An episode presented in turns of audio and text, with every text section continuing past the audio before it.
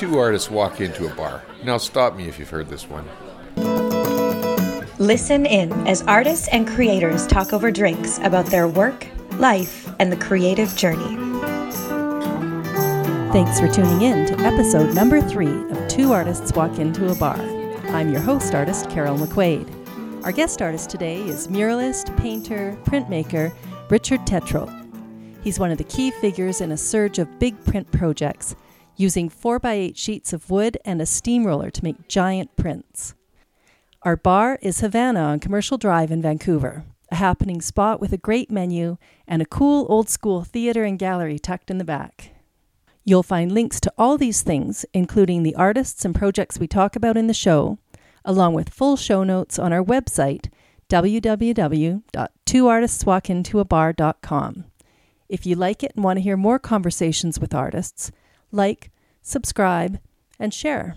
And if you love the show, head to the website where you can buy us our next round. Now let's head to Havana and listen in as Richard and I talk about steamrollers, the magic of collaboration, and how wandering across Mexico led to a lifetime of inspiration by the Mexican muralists. Cheers.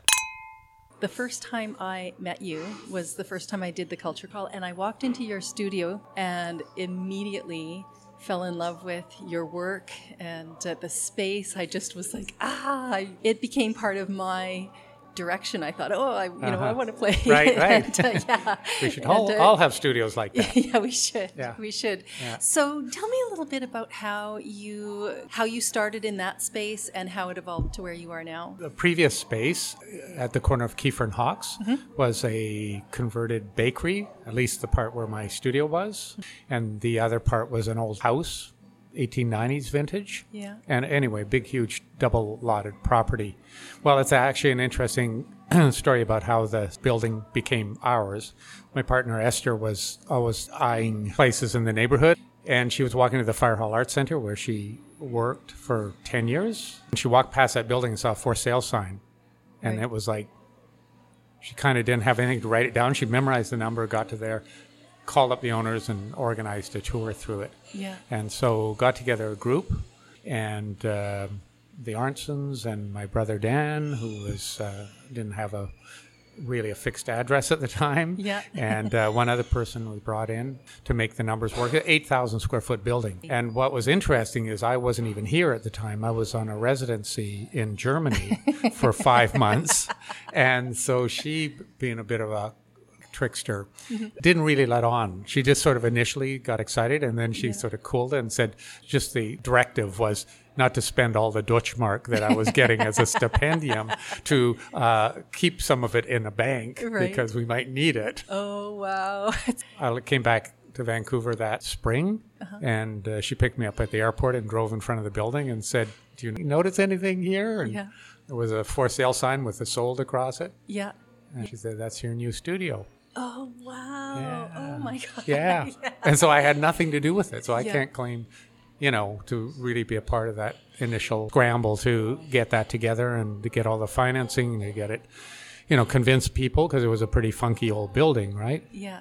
However, that's how you can get a foothold or could get a foothold in Strathcona. Yeah. And so that's both how we've managed to live in our apartment and subsequently into the studio at, at Keefer and Hawks called Panificio. Then uh, a couple of years ago, we sold our share in that building and bought this other building that came up for sale near us on Georgia Street, which also is a fix up. So that's what we're on the stage of right now. Yeah. And it is a really cool space. So It's, it's, a very cool it's- space. It's a big long box, really, with nice big beams across and uh, and a yard space in the back and everything. But it'll be an apartment and a studio and everything all in one. How exciting that's! Mm-hmm. Uh, I remember when I walked in there, I, I was interviewing your wife. Um, Right, Yeah, Uh, maybe a year or so ago, two years ago for the Culture Crawl. Yeah. Um, and I thought it was just that front gallery space. I know it's deceptive. and you walk in, it's like a wonder. Like just seeing Mm-hmm. the vision that you have for where it's going to go is going to be Yeah. fascinating. So then, then that front space will remain an exhibit area, and the rest will be studio apartment. Yeah. Yeah, Yeah. like that. So you have been showing your work through the Culture Crawl, through galleries, and all over the city, on and other cities and, and towns, giant buildings. would you say your primary focus is the printmaking or murals, or where is your You know, I don't really have a primary. I have three primary interests, and they, they haven't really varied for uh, decades now, actually. Although I must say, you know, sometimes the daunting sort of business of organizing and climbing scaffold and doing murals is it's a lot to take on sometimes, and it's a lot of kind of logistics and all of that. Right. But I still love working collaboratively or working on my own projects on walls. So I just did one like six months ago or so in Woodwards for um, KW Studios, which is in the Woodwards building. So they contracted me to do a project, and big concrete wall It was really textural and yeah? full of character, and so it's an entrance to a recording uh, and performance space that is underground, one level under the atrium Oh, cool. at Woodwards. And when you say big, what is big to you? Well, actually, it's medium size, you know, but it's really more an inside wall, so it seems larger, if you know what I mean. Yeah. Uh, It's not like off a swing stage or it's not six stories high. It's like story and a half Yeah. kind of a thing. Yeah. Uh, 16, 18 feet by maybe 35 feet long, 40 feet long. So that's not huge by my standards. But what was what's interesting about it is very close, you know, laterally. Uh, the, so the perspective on it is more seeing it as you come and go. It has a different dynamic. Right. So you never can stand back. In other words, and really see it all. So it kind of had, I fragmented it in a certain way so it all retained an interest throughout. Mm-hmm. And um, yeah, just a different sort of consideration of the space, right? Right. Um, So it's kind of an east side diorama in a in a way, you know, kind of like with some of the iconography I like using over the years, and yeah. you know, kind of a fragmented, abstracted streetscape with uh, figures and a dance element to it as well, Mm-hmm. Yeah. and a music element to it, Yeah. And some kind of crow element that seems to creep into most Yeah. of what I do, one way or the other. Yeah. A lot of these things are, as you're saying these words, I'm thinking about different pieces of yours that I've seen over time. I love that fragmented cityscape kind of feel. And Mm-hmm. yeah, yeah, Yeah, because it's like it kind of I want to create a locale, but I don't really like the a literal Mm-hmm. rendering so much as a as a as you know kind of more um, abstracted, Right. almost almost cubist, but not literally cubist inspired. yeah. Yeah. And you said that you have three sort of pillars, if you will the printmaking. Right. So the printmaking I started in the late '60s. Actually, I did my first print kind of independent of it, everything else. Um, some instructor I had in Saturday classes introduced me to it back in when I was a teenager, and I, it was something that I gravitated to right away. Relief printing, particularly, and then I went to art school. I did take, you know, etching. I did some etching and screen printing and such. But what really stuck was um, wood wood print, particularly, and uh, the general category of relief printing. So that was something also that I could do on my own in my own studio without nece- the necessity of a press. Right. And so I, for the first 15 at least years, maybe 20 years, I did it all hand printing. So I still introduce that in my classes. I still have the um, means and kind of introduce the, the option of hand printing so that you're not really tied as a printmaker to a press, which makes it a more versatile uh, medium. As you know, there's that capability. And if you have a press, it's, an, it's a bonus Right. But it's not always the best route to go. So I like hand printing still Yeah. for the subjectivity you can bring to a, a piece. Right. You know, you can vary it, right? As you put a print on a, on a block on a, on a, a print block on a press, it's homogeneous, and that the pressure is going to be equal throughout. Whereas if you hand print it, you can put more pressure or less depending on how you manipulate the baren. So. Right. So there are, are, are pluses to both, not to mention the portability aspect. So, um, yeah, so then I started doing a lot of prints, and I just have continued doing that. Kind of, it's very works very nice in tandem with painting and with murals. Yeah. In fact, some of my murals I design as prints 1st and then they transcribe. Then I transcribe them in onto the walls, just scale them up Right. and uh, you know there's something about the graphic nature of both mediums that they're complementary You know, in a mural, as you know, you kind of have to deconstruct your layers and color sequences and such. And in a way, it, it lends itself to a simplified pa- palette, colored palette, and, and, and a more kind of, um, yeah, kind of almost schematic in a way, Right. because some murals you're, you're kind of working it in in layers. I mean, you know, laying one layer on a ground color and then working up from that, or at least that's the way I work. Right. And in printmaking, it's the same general concept, Yeah. like a reduction print or, or color print, for example. So, um, and then I do jigsaw prints and different approaches as well, color printing. Yeah. But yeah, I love both of them equally. So it's like one is more process oriented than the other. Like painting, you can have an idea and do it that morning. Yeah. Whereas painting, uh, printing, as you know, is a bit more like, yes, start and then think it out and plan it a bit more. Right, right. And I would think the physicality, like, do you find after you've done a project climbing up ladders and across scaffolding, and uh, is it a bit of a workout? Are so far, I still love doing that. Yeah, You know, yeah. uh, yeah, I, I like the physicality of it. I, like I love the technical uh, challenges of it, and I love scaling things up Mm-hmm. and building scaffold and Yeah, you know like i like the logistics behind it i think there's something about the geometry and and and challenge of how to make the dynamics work and architecturally right. because it is an, an architectonic medium in that sense or it can be. Yeah, so some of the art i mean some of the muralists that really have inspired me over the past have dealt with the architecture of buildings beautifully like the mexican Yeah. muralists for example. Yeah, and they were so brilliant at using the existing architecture because usually they were on they weren't on new buildings they're not like flat simple surfaces they're usually integrating them into porticos and alcoves and under you know, that kind of a thing or i mean siqueiros wrapping around corners and ceilings and you know i mean he was a bit of a madman but yeah. you know he he understood multiple point and studied multiple point perspectives and all of that Yeah. so I just saw his piece at Chapultepec in Mexico City Oh, a month uh, ago. right. I was just like, I, I couldn't leave the room. in, in the castle yeah yeah, it is It's- amazing. and the way it turns corners, that is really, you know, you just as you walk in, you've got one long wall coming straight at you. Yeah, And, yeah, you know, exactly. as for me as a fledgling muralist, I would It's not know what to- overwhelming. yeah. Yeah. Yeah.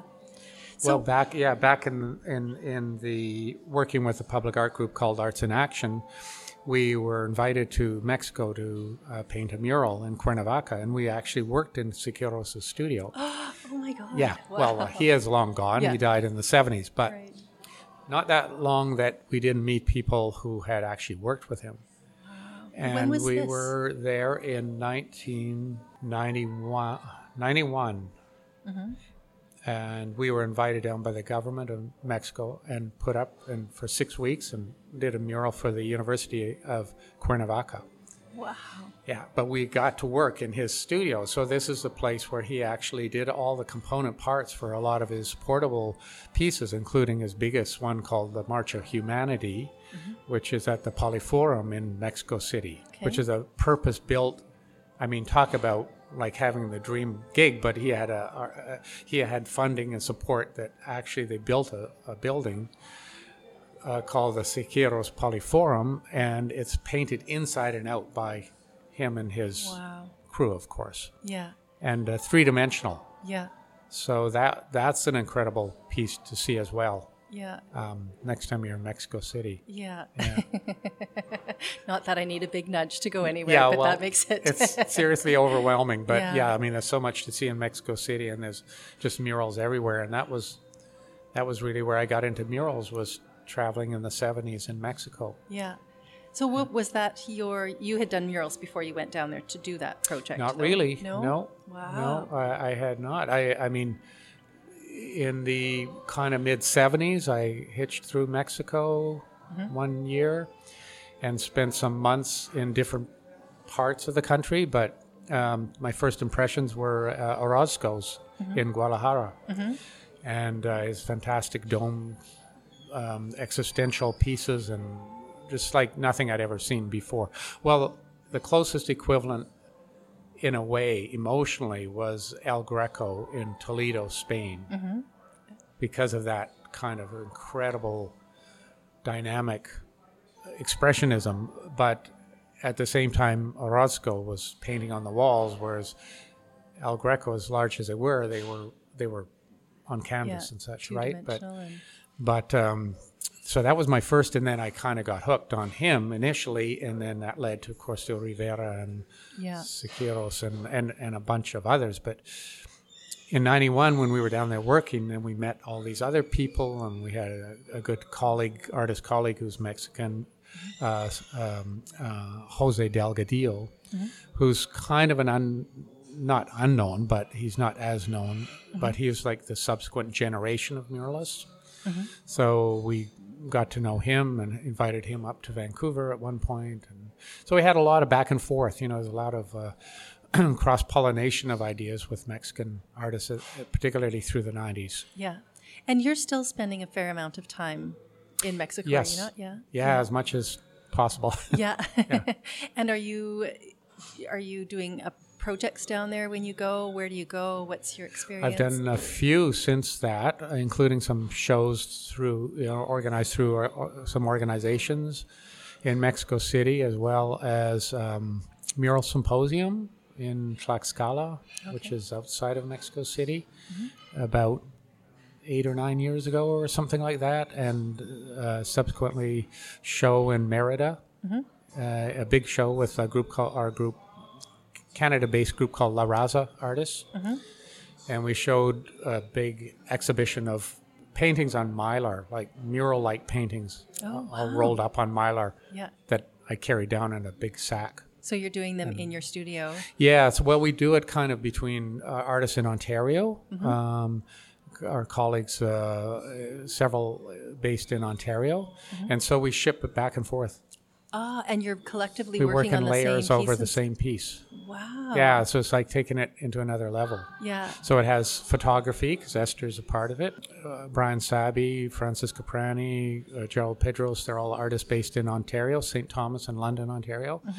Um, and we work so back and forth. Yeah. And so it's a way we've developed other pieces that we've shown in Croatia and other parts of Canada too. So it's portable. It's like I consider them as portable murals. Some of them are 20 or 30 feet long and they just roll out. Yeah. So you can actually roll them up and ship them, and you know it circumvents all the practical issues around Yeah. murals, and and and yet they can be shown indoors. They're, they're meant to be shown in big spaces inside. Yeah.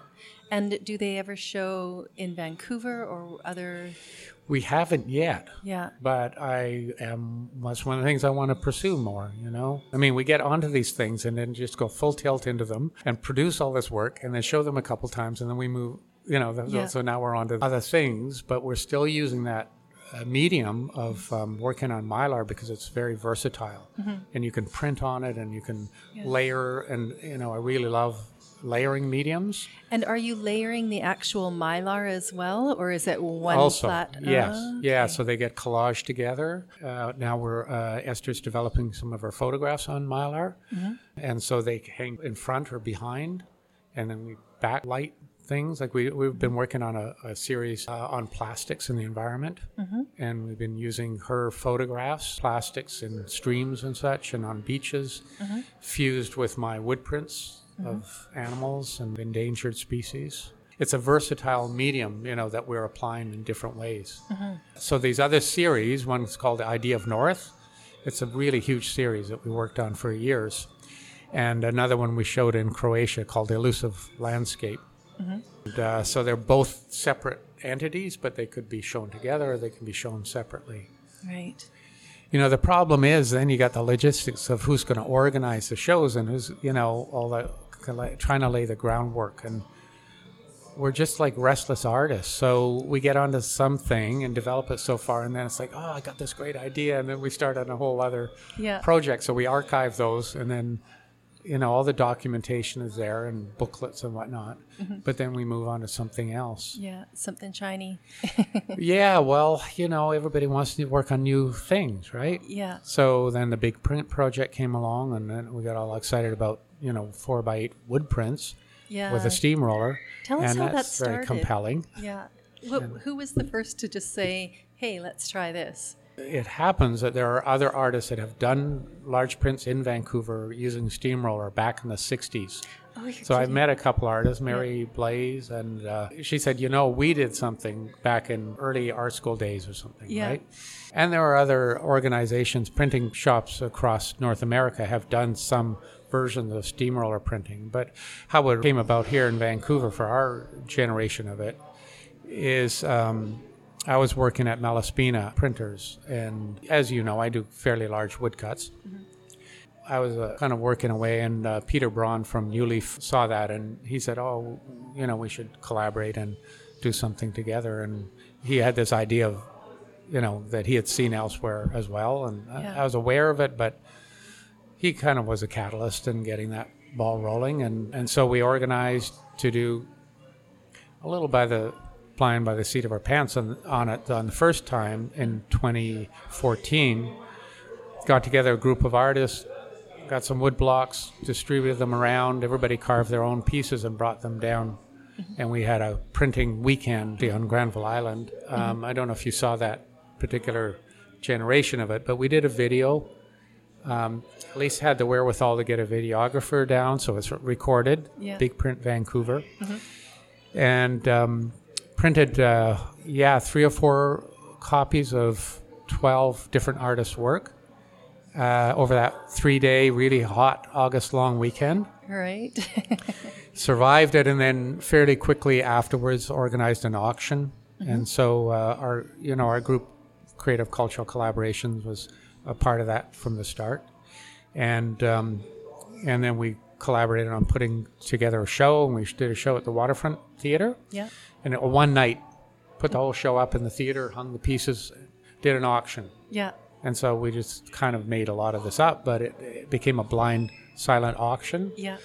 and people bid on them and they bought them and Yeah. they bought the wood blocks and that was encouraging Right. and then that segued into two projects that we did in 2016 big print jazz which was sponsored by coastal jazz and blues society and so they put the funding up to cover the logistics of it and then we also got a lot of support from other sponsors and did that production. It was mostly artists that had some affiliation with uh, jazz festival or that worked to the music theme in some way or other.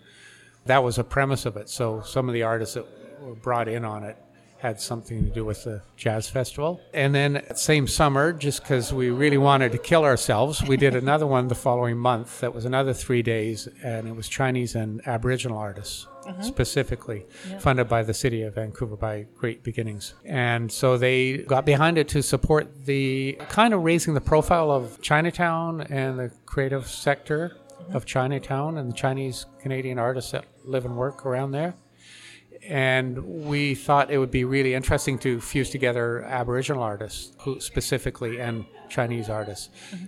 As it turned out, in the course of because I do a lot of work with First Nations artists and mural projects particularly, and had done some printing workshops with some of them, mm-hmm. because I always thought this was such a perfect fusion, right?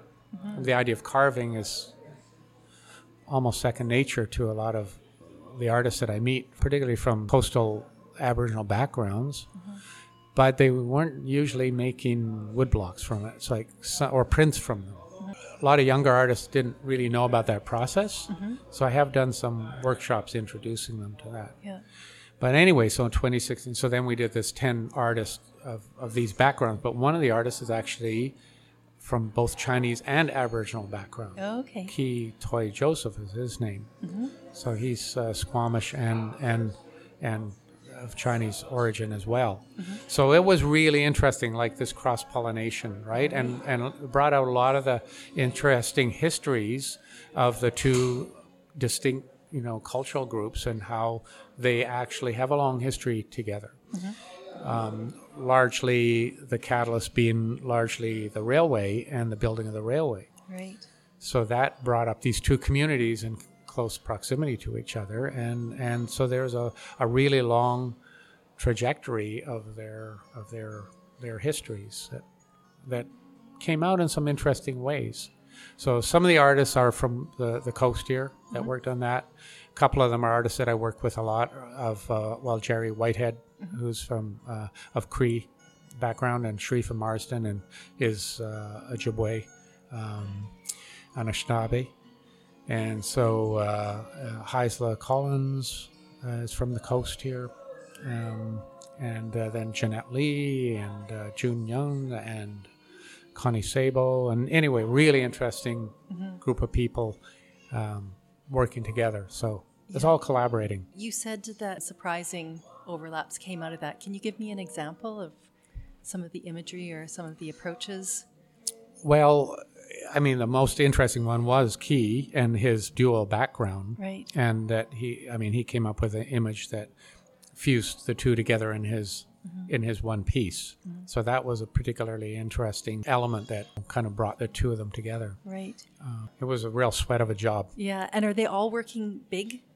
They're all four by eight. They're all that's four by that's eight. the deal. That's on MDF. Yeah, we do workshops and um, lend them tools if they don't have any, and most artists don't. And so many of them end up working in my space. Some on Granville Island. Yeah. You know, carving them. Mm-hmm. So we were kind of like gu- would sort of steer it along through the whole process of you know from the concept how you transcribe that up Right. from a small sketch. Some of them we'd enlarge up huge Xeroxes Yeah. and paste them on and then carve through them. Yeah. Um, others freehand. Right. Yeah. But in that way, like murals, right? It is. There's a huge Yeah. crossover. There's a huge crossover. Yeah. So, I mean, one of my ideas in the future would be to do something that would actually become a mural. Mm-hmm. You know, where they would link together somehow. and From become big like, print to mural. Yeah, like structurally, that would it would it would, you know, a little bit like each one would segue into the other one, into the other one. Right. But they'd be could be designed individually, but then they would have this sort of linkage. Yeah. I don't know. I just think that would be very cool as a as a wall mural, Yeah. and then I don't know, paste it on a wall somewhere. Yeah. Like a Right. white paste kind of. Yeah. Yeah. Wow. And have you always been driven to work large? Kind of. I paint pretty large mm-hmm. until I start running out of storage space. and and so this is the plus of doing murals is you don't Yeah. have to store them, right? But even back in the 70s, I guess I did my first mural in at SFU in 1977, mm-hmm. and it was very Mexico inspired, Mexican inspired, but it was about a 120 foot long wall, Wow. Yeah. and that was fun. yeah. and I really got kind of hooked on mural mural painting and Right. on location mm-hmm. at that time. But I it was there wasn't that many available. You know, it wasn't that common a practice here. In fact, there was a really a real shortage of muralism in the northwest of Canada in general. There's a thing happening in Chemainus at the, around that time. Right. But I was more interested in what was happening in Mexico actually. Right. And then at that time, I mean, mid 70s, I moved into Powell Street and I became in, kind of swept up in the downtown east side. Mm-hmm. And so I started doing pieces that were linked together canvases, but uh-huh. they were murals actually. But I could do them in my studio. Yeah. When you say you were swept up in the downtown east side, do you mean artistically, culturally? Well, every every which way, you know, Yeah. because you don't. Downtown east side sort of overwhelmed me, Yeah. but in a good way. Yeah. it just is a total experience, right? And it's it's art, so it's artistic because I take so much of my inspiration from the street. Uh, it became my source material, my number one Mm-hmm. prevailing source material, and it still is. Mm-hmm. Like decades later, Yeah. is my main source of where I get all my material from. By that I mean I like I go on the street, I work on the street from the from the both the architecture and the dynamics and the human interaction and mm-hmm. all the human drama and comedy and tragedy of Yeah. downtown east side. So that pretty much has uh, permeated both my print work and my painting and uh, as well as murals, which you know I I really kind of launched a kind of a campaign in a way to introduce murals into the the community and did big projects like in um, in the uh, late 80s called I did one called Art Art Against Racism, but another called Arts in Action. We did stuff downtown East Side for a long long time. Are you doing much um, grant application stuff? Are you like murals? It's an art that you don't create and then sell. What keeps the the mural thing going? Is it uh, is it funded? Um, usually is funded in one way or other, and sometimes multiple funders. I've had funding from diverse directions, including the city, uh, have been very supportive. Organizations like Vancity has supported projects. General Paint has supported projects. Oh, it's just, you know, multicultural grants have supported many of the schools. My inner city mural projects with schools, because I taught mural painting in schools for two decades. right. Um, a lot through uh, artist in residence program with a VSP. So all of these things, I mean, in the 80s, I, I started my own workshops that became a program in schools. Started with Strathcona School and did some murals there, and I kind of created my own curriculum. Mm-hmm. And so it became something that was quite in demand, kind of almost without my having to promote it, it promoted itself. So for two decades, I was kind of seasonally coordinating mural projects with school kids mm-hmm. up to university. Worked through various very neat programs with uh, UBC, working with um, co-ed of uh, teachers all over the Lower Mainland, Right. Richmond, Surrey, all over the place. Yeah. White Rock. I've seen you. Yeah. Yeah, well, I'm from White Rock, so I've done some murals in White Rock. Ah, they yeah. the city has brought me in to do some couple projects there, but Yeah. yeah, that's where I grew up. Oh, okay. So yeah. I grew up not far from you. Oh, okay, all right. Well, there wasn't a lot of murals then, but No. there's a few more now. Yeah, yeah, Yeah. So, growing up in White Rock, were you always on a path to being an artist? Did you know right from the start? Pretty much Yeah, secretly did. yeah, Well, not so secretly, but, you know. yeah. I guess everybody knew. Mm-hmm. There's no denying it. Well, there wasn't really, except I mean, for a while I was I was 'cause I was studying music mm-hmm. con- at the same time, yeah, and I actually went to UBC and studied, and, and I was in the music faculty at UBC. I wasn't in the art faculty, mm-hmm. but that lasted one year. I mean, I studied piano for over a decade, mm-hmm. and uh, but after one year, I dropped that and traveled a lot, and then started going to art school intermittently. But I was always kind of restless with schools, yeah, so I was in and out, and you know, back and forth with that. But yeah, back to White Rock, mm-hmm. I, I was, my parents were super supportive, yeah, and they allowed me the luxury of space and time mm-hmm.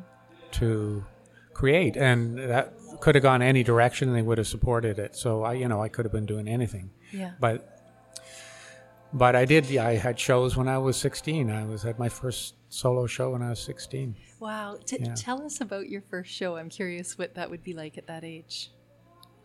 Well, yeah, it was pretty. You know, I mean, my mom was a mover and shaker in White Rock. She was a, a founder of the White Rock Theater, and mm-hmm. you know, she had a, a sort of a network. I mean, I didn't understand about all this stuff back then. I was just into painting, but she organized a home show, invited a bunch of people, media, da da da. Yeah. one thing led to another you know um, i sold a bunch of work i could continue painting you know it Yeah. was pretty cool Yeah. and and i also had other you know teachers in high school who were really key in my continuing as an artist right from elementary through to senior Yeah. high school i had great teachers and mentors Yeah. You know, there was a Dutch artist who set up a, a studio on the waterfront of White Rock, and he was like a painter full time. I thought, this is pretty awesome. Yeah, How do you do that? I want to do that, what he's doing. Yeah. Yeah. you know, I mean, it turned out to be a long route because. Because, you know, subsequently, you know, not everything was easy. I mean, even though I sold work when I was younger, then I kind of challenged, kept challenging myself in different ways, and you know, there are long periods of time. Even though I was showing regularly, I wasn't necessarily making a lucrative living at it. So you know, you have to do all these other things on the side and keep it happening. How do you find that balance between um, between producing things that will sell well at a show, bring in an income, um, to doing passion projects that you just are driven to do? Where do you find that line? You know what? I got to approach everything as a passion project. yeah, That's a good term for it, because I can't do it otherwise. I can't really yeah, persevere. Other, it doesn't sustain me otherwise. So, I mean, there are some passion projects that certainly are more are more re, um, readily receptive. I would say, right. and there are others that are more my tangents and and and my themes and that that you know for a long period of time I did work that was just a little too probably raw mm-hmm. I would say. Mm-hmm. And thematically maybe too much downtown east side mm-hmm. if you know what I mean. Yeah, however, you know, I still have some of those pieces, and some of them are out there, right? So you can't really say. It's just some are more readily accessible, and others are going to, uh, I think, appeal to people who see what your intent is behind it, right. and regardless of the rawness of it, right? Mind you, some were too large to fit in anybody's home Right. Yeah. and that, that you know so i still have some of those they're out there they're archives right Yeah. i never felt bad about having archives Mm-hmm. You know sometimes people come in and they say wow it's too bad you can't sell all this well i sell a fair bit i don't expect to sell everything I've been in your studio during the crawl. Yeah. It's a it's a high. Yeah, a- yeah. There there are things happening. Yeah. yeah, there's things happening Yeah. so i've been lucky in that well i work hard at it Yeah. you know as you know you have to Yeah. So that's never been an issue. But there are directions that are more, yeah, viable, I guess, commercially. Mm-hmm. And so, you know, I'll, I'll go on a theme and follow that. You have to follow it. You exhaust that theme and then you move on to another theme. And Yeah. I never know what's going to be re- well received, actually. Yeah. Just follow your heart and see yeah, I mean, right now I'm working on a series from traveling in India because we were Oh, a month I saw in those India. sketches, they were beautiful. Yeah, so I, of course I fill up sketchbooks when I'm traveling, and Yeah. now I'm working from those on some handmade paper that I bought at a factory in India Mm-hmm. That I'm running out of quickly, but um, just have to go back. but just have to go back, right? And so it's a series that evolves out of those drawings. Right. And when you travel, then you have a mo- momentum about that place that lasts for only so long, and then other things take over. So. I don't know where that series will go. I kind of have it envisioned as a small series, a suite from Rajasthan inspired drawings. Yeah. But uh, yeah, it was so visual. Yeah. Incredible. Very rich. Yeah. You have put a lot of energy into um, bringing other artists along. You've taught in a lot of different places. You, you've helped a generation of muralists here get started, printmakers. What has that piece been like amongst the other things that you've done? You know, that, I mean, that's been a kind of an integral part of it all. Uh, I guess it's it's just you know it's more fun doing murals as a group. Mm-hmm. Bottom line, I mean, I could do them my, on my own, and I like I love designing murals. Yeah. But I it's more fun being on a scaffold with other people. Yeah. Aside from the fact that it's a lot of work to do it by yourself, Yeah. even one other person Yeah. Um, Jerry Whitehead and I, for example, we work really well together and very symbiotically. We don't, you know, it's like you become a team. You don't have to discuss everything and every color, and you just get up there and, and intuitively, you know, we read each other really well. And he's a, a really hard worker. Yeah. We've worked on murals, for example, on uh, four or five stages of scaffolding under a building wrap in February in the snow. And you know, a you not a to complaint. You gotta to have yeah. you gotta have people who are committed, right? Yeah. Yeah. Wow. It's not easy. It's hard. You know, it's hard work, and some people they just can't cut it. They don't like the height. It's a certain personality, I think, that Right. that works well in that, and it's nonstop work. Mm-hmm. You know, it's eight hours, ten hours. You know, set up, clean up, in the sun, in the wind, whatever the weather is doing. Yeah. It's a re- it's a real labor. Right. Like there's a lot of labor behind getting a good mural up on a wall. Yeah. It's not all not all easy. It's not all like within easy reach, Right. right? Um, swing stages, scissor lift, and all that. But I think it, I think it it grows by collaboration, Yeah. both in the design stage of it.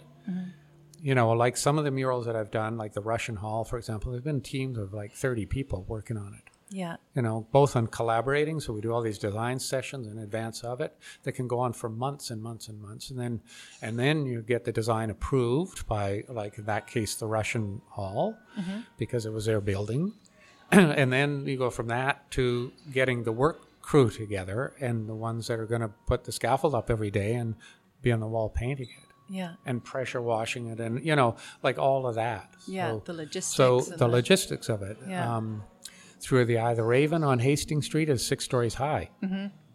and that was uh, funded like through the city great beginnings and through vancouver native uh, housing Mm-hmm. and they brought us in on it because they had this huge blank wall of an old but refurbished um, hotel Mm-hmm. that became uh, a housing social housing and a fantastic venue, but six stages, six stories high, and we couldn't build a scaffold against the wall. We had to swing stage it. Yeah. That was a new learning experience, right? Yeah. So uh, part of doing a mural, being the team leader in that, was figuring out the logistics, all the stuff around, you know, how that scaffold would work, how the design would be have to be created in stages and swaths across the wall, beginning to end, Yeah. each drop. Because then you move it, and it costs money to move the swing stage and every. So the whole mural evolved in strips across it, Yeah. thirty foot strips, 150 feet long. Wow. Do you ever start one of these big projects, get partway into it, and just think, what have I done to myself? Sometimes. Sometimes that's where you need a team, right? Because Yeah. it's like they, they kind of keep you, your your your energy, your spirit up there. But Mm-hmm. they they definitely kind of take. They work. There, there's a workout. Yeah. Yeah. Yeah, that that one on Hastings. We always joked about it being a, a weight loss program as well, because everybody people lost like ten pounds on Yeah. the mural Yeah. from five months, five weeks of work. Yeah. Well, I've, like- I've only ever done one, and in that, and it was in a very lonely stairwell in a in a tiny town in uh-huh. Sicily, and it would be like I I probably have to eat something. I've had to go to the bathroom for two hours, Yeah. but I don't want to leave my stuff, Yeah. and I don't want to stop. Yeah, and yeah, uh, you get totally riveted. you do, Yeah. you really do, yeah. But you know, I always love like like I've done a lot of labor jobs in my you. Mm-hmm. know past of part time jobs, so I like construction and logistics of it, and I you know I've done worked as a glazier. I've worked in you know all kinds of different capacities and, and on the waterfront and the docks and stuff. So it, in some way, I think it sort of feeds into because I'm not uh, intimidated about talking to uh, you know building people and carpenters or engineers or Yeah. you know it's all kind of interesting. Tile, mosaic, how does that work? Right, like Right. you got to figure it out. Yeah. Do you think it's fair to say that as artists or creators, we are more likely to take all the random parts of our life and bring them into our work? You know, I think some artists work very, they're very specific in their field. And so they can go to the studio and be just focused on that. And that, for me, it does. It, it, brings everything into it. Yeah. But then my way of working is a little bit more turning the inside out. You know, like the, the studio is a place to do the work, but the, my source material is always from, it's an interpretation of the external world Right. is one way to say it, but it comes through me and becomes internalized. Right. So in that way, it's a real fusion. Yeah. Whereas some artists work more through their inner inner selves. I think. For Mm-hmm. Yeah. me, I like the blend between the two. Right. The same way as I like the blend between realism and abstraction. Yeah. It's more. It's more vital somehow. Yeah. Which is exactly what you nail in every format that you're doing. It's got that dreamlike quality. You kind of know what it is, but you're intrigued by it. And Yeah. Yeah. Yeah. Yeah. Yeah. I love this idea of like art being like almost like a waking dream. Yeah.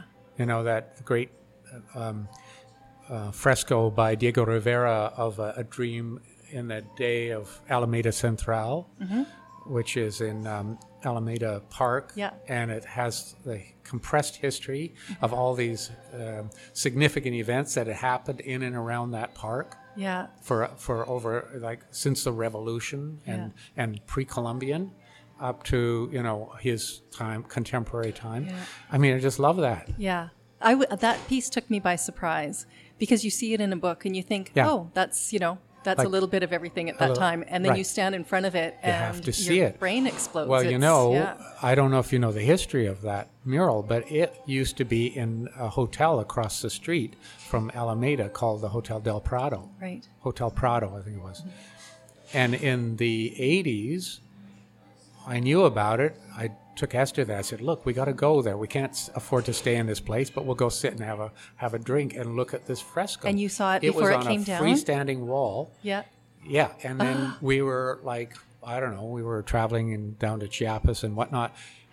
Um, a couple years later, we came back after the earthquake. The whole building had collapsed around the fresco. They had taken and retrieved it, and the fresco was not damaged. Yeah. And built that museum that's now in the park. So they built a museum around it, which is fantastic Yeah. because it's got all the maquettes and you know information a- about it. But it used to be in a in a like a cocktail lounge kind of a thing. Oh, wow. Yeah. I heard a little bit of that history when I got there and had seen the pictures of them putting it together. And you just can't imagine that it was ever not where it is. Mm-hmm. Yeah, It's- I know it's so perfect where it Yeah. is, but it was like a private commission, you know. So I mean, that was a really fantastic, Yeah. inspirational piece. Yeah. I mean, a lot of his work has this dream-like Mm-hmm. element to it, even though you know he's recounting history of Mexico from indigenous kind of perspective. Yeah.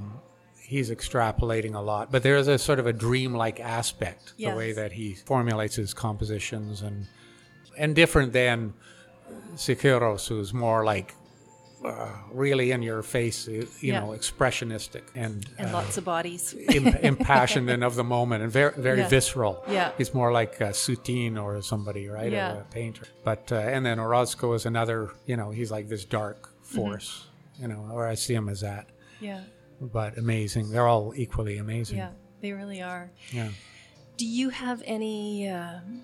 Are there locations or buildings that you think, oh, I'd love to get my hands on that, and that would be my magnum opus? Yeah, there's always good walls, you know. I mean, one does notice them. Yeah. And and I mean, then then it's a question of yeah, what would go there? And I mean, you can imagine all kinds of uh, things in different locations. You know, I like the idea now of like sequences of murals and you know districts and all of that is, Yeah. is is quite neat. I mean, I'm working on a mural right now for a location we're not disclosing quite yet, but um, it's really cool working with a youth group and uh, my colleague Sharifah Marsden on designing it. And uh, yeah, it's shaping up. Yeah. So that's coming up this year. when you can tell us, let me know, and I'll tag okay, it into the show right, notes so okay. if people are listening to this. Yeah, and, yeah, it's- yeah. and you have another show coming up right about now, don't you? A couple things that yeah I'll mention. One is uh, tied in with the Vancouver International Dance Festival. There's a three-person show of Esther Rosenberg, uh, Louise Francis Smith, and myself. They're they're both photographers. I'm a painter, and our perspectives of Chinatown. uh, Called Fugitive Streets Chinatown, and that will be at the Roundhouse, March 7th launch of 2018. So that will be out for the duration of the festival and then we're mounting a big print exhibit on uh, Salt Spring Island. Oh, The Duthie Gallery is organizing it, and it'll be at uh, Mahon Hall, which is in Ganges. okay, yeah. It's a big, big community hall. yeah, yeah. I'll be showing some of the big print there and tying that in with a weekend workshop that I'm coordinating, printmaking workshop. And are you going to? Is We're not doing steamroller. Okay. No, no. It, tempting though it is, but it, we need Yeah. more than two days to do that. So Yeah, it'll be a, a printmaking workshop. yeah. There's probably not a lot of loose steamrollers rolling up and down Ganges. you know what? It could be organized. Yeah. You need a good flat area to do it. You need Yeah. a lot of lead time. It pretty much needs a year. But there is a real burgeoning interest in printmaking Mm-hmm. um, and relief printing, it seems, you know. Like Salt Spring, I've been teaching through the Duthie Gallery there for 10 years. Usually every spring I do a print class Yeah. of a couple days and sells out. There, and it's mostly artists working in other mediums, but they're really interested in expanding their repertoire or expanding their knowledge of printing. Don't you find that artists, when they see printmaking gear, they have an emotional response to it that is always, no matter what medium they work in, they see it and they kind of do this, oh, like Yeah. there's a there's a memory of carving into something when you're a kid when exactly. you first, yeah, So, like, Yeah. Mm-hmm. almost everybody has some element of a memory yeah, of carving something, printing something, like even the most basic. Mm-hmm. And yet, then they stop doing it. yeah, So quite a few of the people that take my classes are coming from that perspective. So they know a little bit about tools, but you know, yeah, I kind of introduce all of that and then color mixing and different color processes. yeah, Yeah, working with kids is great because it does it reintroduces or it introduces for a first time that whole thing of, you know, the magic of printing, right? yeah. There's a Even physicality. even if it's like, you know, styrofoam and scratching it with a pen yeah, or a pencil, you know, and Yeah. then inking that. You can do workshops with that. It's, and, you know, it's portable, water based, all of that. fun. Right Yeah. on. Well, I know for me when I first my first printmaking experience of really learning was coming to one of your workshops, Uh-huh. and it Yeah, has. yeah. Uh, so thank you because I've Right. had a good fun run with it. So Yeah, yeah. it's addictive. it is. Yeah. well, thank you for taking this time to talk with Carol. me. Is there anything we didn't cover that you'd love to I don't know. Just a shout out to all my mural colleagues out there great bunch. Right on? Yeah. Yay! Hey. Awesome. Thanks. You've been listening to Two Artists Walk Into a Bar. I'm your host artist, Carol McQuaid. For full show notes and all the links, head to twoartistswalkintoabar.com. If you liked the episode, remember to subscribe, sign up for updates, and leave us a review. And if you loved the episode, head to twoartistswalkintoabar.com and buy us our next round. Cheers.